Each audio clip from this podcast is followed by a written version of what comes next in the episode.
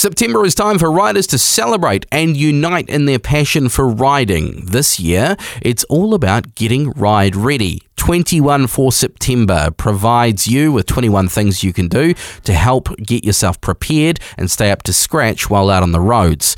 Ride Forever courses have been making a huge difference in getting riders ride ready. There's plenty more happening throughout Motorcycle Awareness Month. Go to rideforever.co.nz and check out 21 for September. Thank you very much, Motorcycle Awareness Month, for sponsoring this episode of Kiwi Rider Podcast.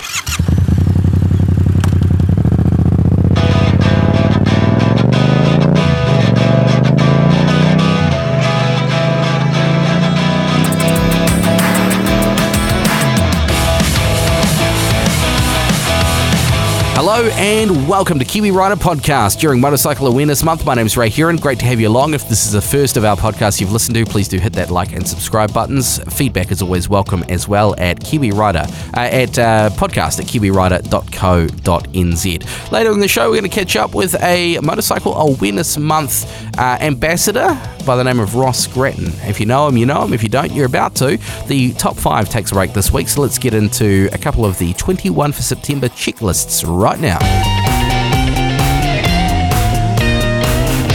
21 for September, a simple checklist of 21 things you can check to make sure or increase your chances of making it home safely.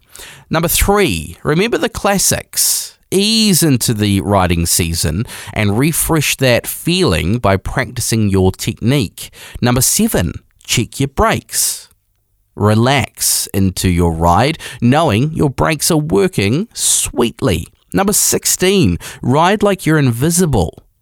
And number 20, raise your sights. The further you look ahead, the more time you'll have to react. It's 21 for September. 21 things to remember to help you get home safely after every single ride. It is Motorcycle Awareness Month, so get out there, enjoy your ride, and make sure that you can get home safely. More information at rideforever.co.nz.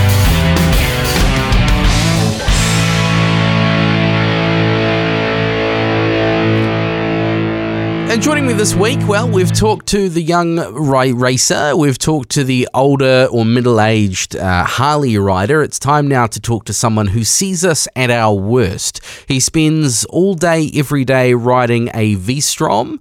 Uh, it is one of the Two Bald Bikers based out of Wellington, a motorcycle trainer, Ross Gratton. G'day, Ross. How you doing? I'm good, Ray. How you going, buddy? Yeah, you're getting there. It's spring and Excellent. it's warming up, and we're getting our bikes back out. And I thought it would be good to have a chat somebody like yourself, who, as I said, sees us at our worst. No worries at all. Uh, so thank you very much for taking the time to have a chat. Um, how long have you been riding? Well, 39 years. I first got on a bike when I was 11, going on 12, and um, haven't really stopped. And I turned 50 over the winter. Oh, nice. Congratulations. Happy birthday. oh, thank you. Um, how long have you been training? So we, I've been training for this will be my eleventh year doing it full time. And what was so it we, that made you switch from being a rider to being a trainer? Well, it could be happenstance. It could just be the stars aligning. Um, Stuart and myself had done a whole bunch of, of training for ourselves, and that's how we met. And um, over discussion, we realised that there was a little bit of a hole in the in the market in Wellington. There were, you know, plenty of of, of instructors, but not that many great communicators, and so and not that much in the way of empathy. You know, trying to put yourself in someone else's shoes and and walk their walk rather than walking your walk. Um, and so, I had been working in IT at the time, and uh, we had a bit of a crisis in IT, and I got made redundant, and so we decided to uh, throw our hands in the ring and give it a go. And the rest is history from there. And just because you're a trainer now doesn't mean that you don't like to get out on two wheels and have a ride. Absolutely not. Every day I enjoy riding, whether it's raining or sunshine or cold or warm. That's one of the great benefits of doing what I do for a living is that I get to ride every day. And I get to ride with different people every day. You know, there's there's hardly a downside in that. So, you're not likely to put your bike away in the shed over winter like many do, but I'm picking that your process for getting out on the bike every day starts with some certain checks, yeah? Absolutely, yeah. Yeah. One of the things you're looking for, and it doesn't matter whether the bike's been put away for a day or a week or a month or three months, is that you want consistency in your ride. I want my bike to behave the same way every time I take it out. And so I'll be checking my tire pressures. You know, if it's been a while, it's going to be before that ride. If it's if it's a, a normal work week, it's two or three times a week. I want to make sure that they're within cooey of where they should be. You know, I'm going to make sure that my fluids are where they should be. I'm going to make sure my chain is, you know, clean and tidy as much as I can keep it, because you know a dirty chain starts to set power, especially if you're on a much smaller bike. Um, make sure my lights are working every morning because every light on a motorcycle has a purpose. It's there to give information out to other people, and if it's not working, is that lack of information going to be a problem for me or a problem for someone else?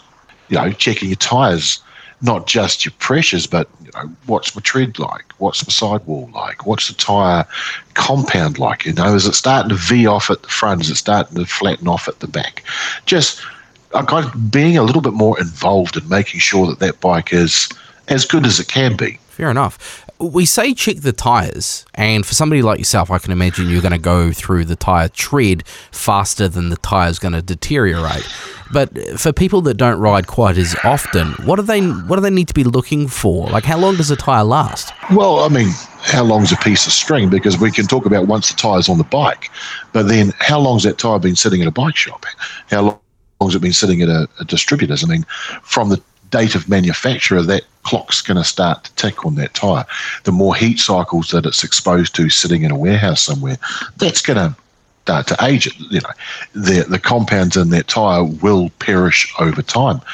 My preference is that I, I want a tyre that's when it goes on the bike, it's no more than a year from its date of manufacture, and then what I'm looking for in my tyres is obviously wear and wear patterns, then that's going to tell me, you know, the state of my suspension.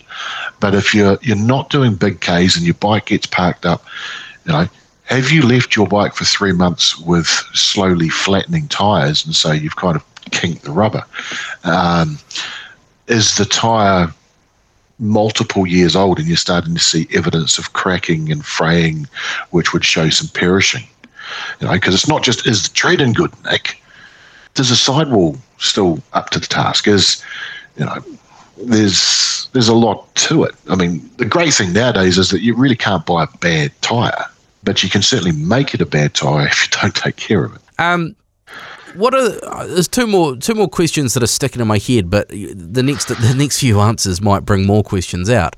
What are the, some of the things that go through your head um, while you're riding that can help you make sure that you make it home at the end of the day? Okay, that's, that's a pretty deep question. The things that go through my head, one of it is a, a reasonably well developed um, sense of I'm aware that I'm vulnerable, I'm aware that I'm functionally invisible, and I'm not a victim. So one of the things that kind of sticks in my craw is that quite often you say, "Oh, I ride like everybody's out to kill you," but that's not necessarily the truth. If someone's out to kill you, they're actively looking for you because they want to kill you. Where we sit as motorcyclists is that people, even if they are actively looking, they may not be actively looking for you or for your type of vehicle. So they can look and not see. So for me, what's going through my head a lot when I'm riding is if I was truly invisible, how would I move through this space ensuring that I'm safe? Right? I'm thinking if there's a car that could pull out, will it pull out? And if it's going to pull out, what am I going to do about it? So it's it's more an active management of your situation. You're not waiting for something to develop in front of you. You're looking for the problems and you're planning in advance.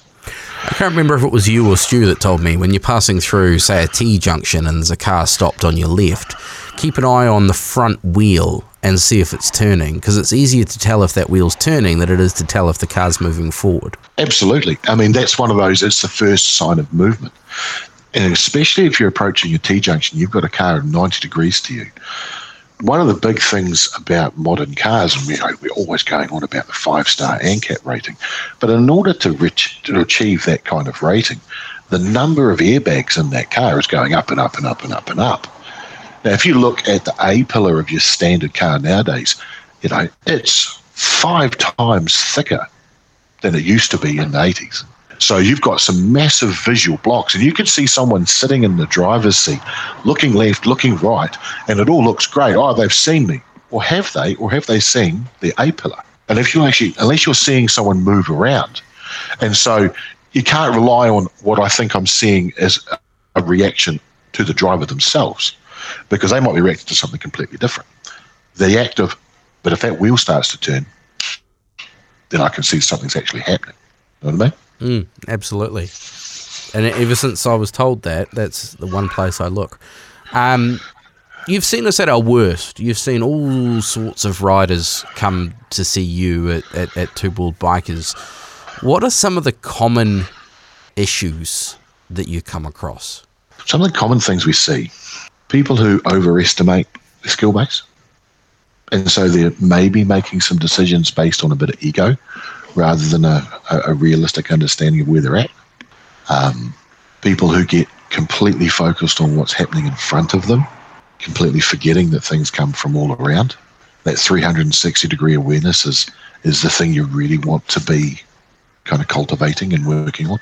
Um, quite often, what I see is, is, especially in younger riders or newer riders, is a complete lack of understanding of how to keep that bike in fighting form. You know, I mean, I'll, I'll, quite often have riders and they'll say, Well, I've had my bike for 12 months. Great. When did you last check your tyre pressures? Never. When did you last lube your chain? Or do you have to lube it? you know, there's that. I guess it's if you've been riding for a while and you've grown up doing that, you've kind of got a little bit more of an ingrained understanding of, hey, yeah, I've got to take care of this thing. Um, but that's not necessarily something that people are developing straight out of the box. So, you know, being able to give that's a really big thing. Um, my big bugbear, I guess, is is is is having the conversations that normally start with, "Well, I saw on YouTube," uh, you know. Um, and look, there's some really, really good training and really good information on YouTube, but it's also balanced out by a whole bunch of quite dangerous stuff, um, or or skills that are based in a different environment. You know, you know, someone say, "Well, this is the way it has to be done," but that's maybe more of a track technique. Or, you know, we all have that idea of this is the ultimate truth, but is it my ultimate truth? Is it your ultimate truth? It's that, I guess, the difference between going to uh, a trainer, or say on a Ride Forever course, is that we're legally responsible for every word that comes out of our mouth, and if something's not right, we're held accountable for that where someone putting something up on YouTube really, well, what do you need? You need a camera and a face, and hopefully some people who will follow you.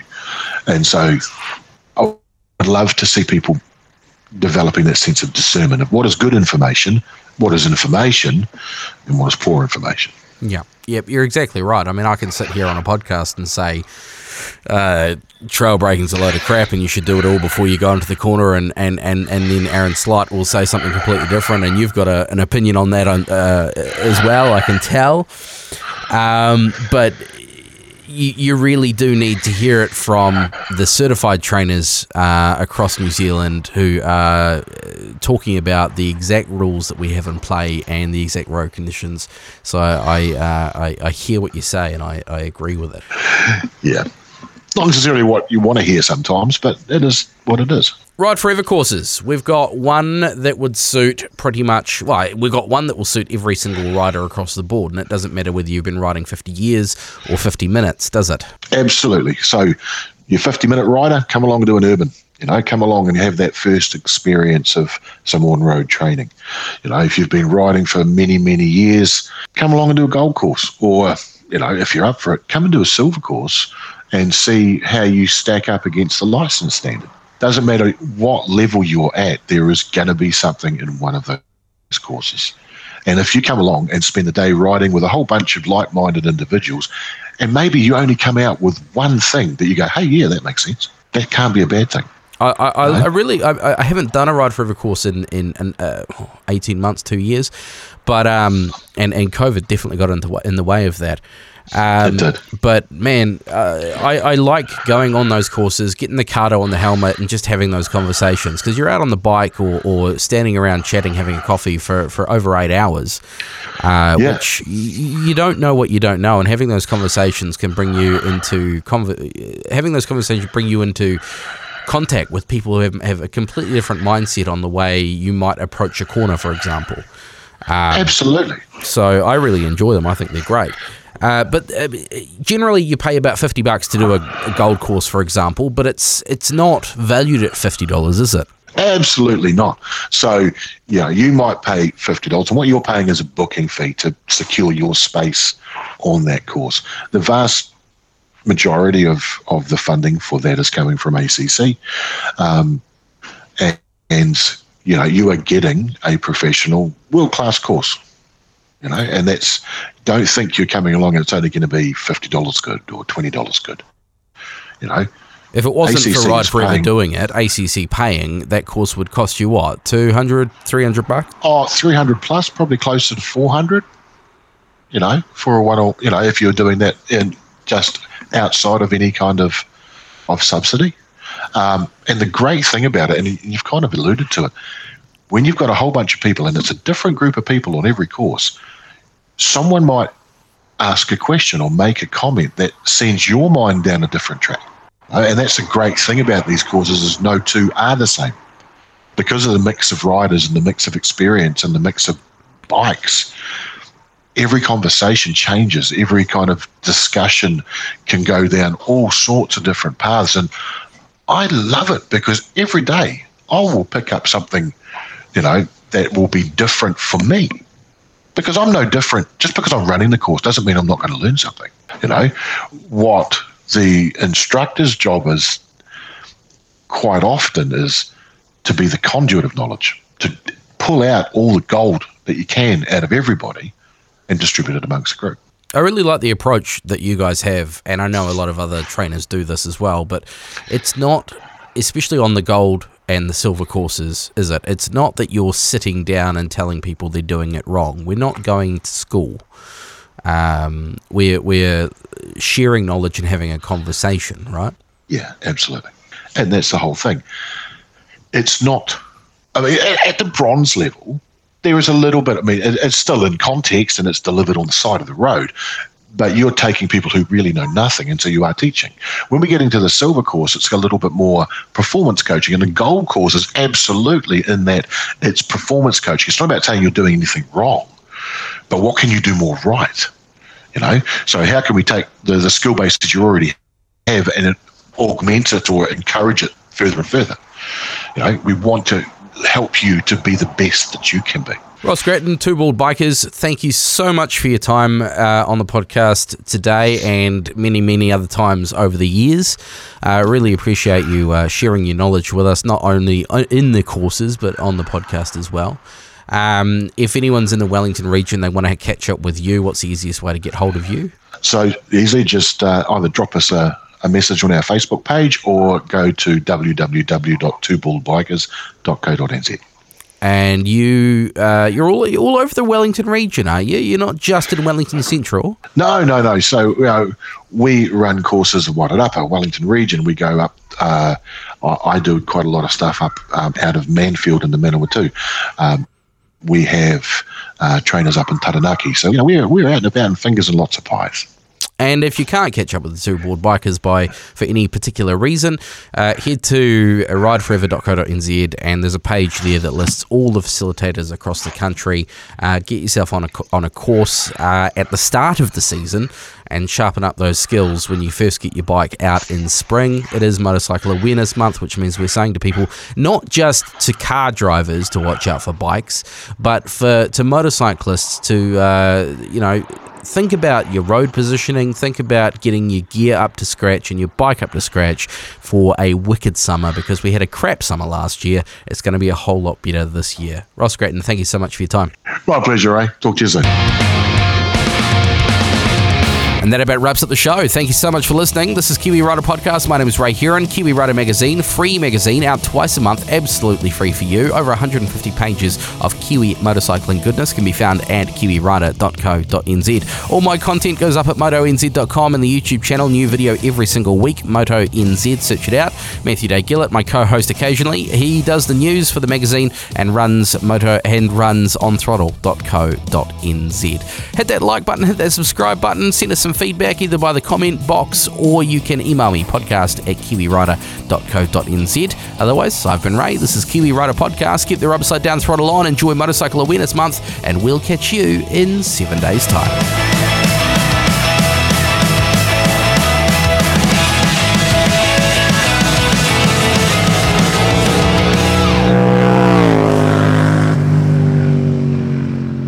This episode of Kiwi Rider Podcast was brought to you by Motorcycle Awareness Month. It is September and it's time for riders to celebrate and unite in their passion for riding.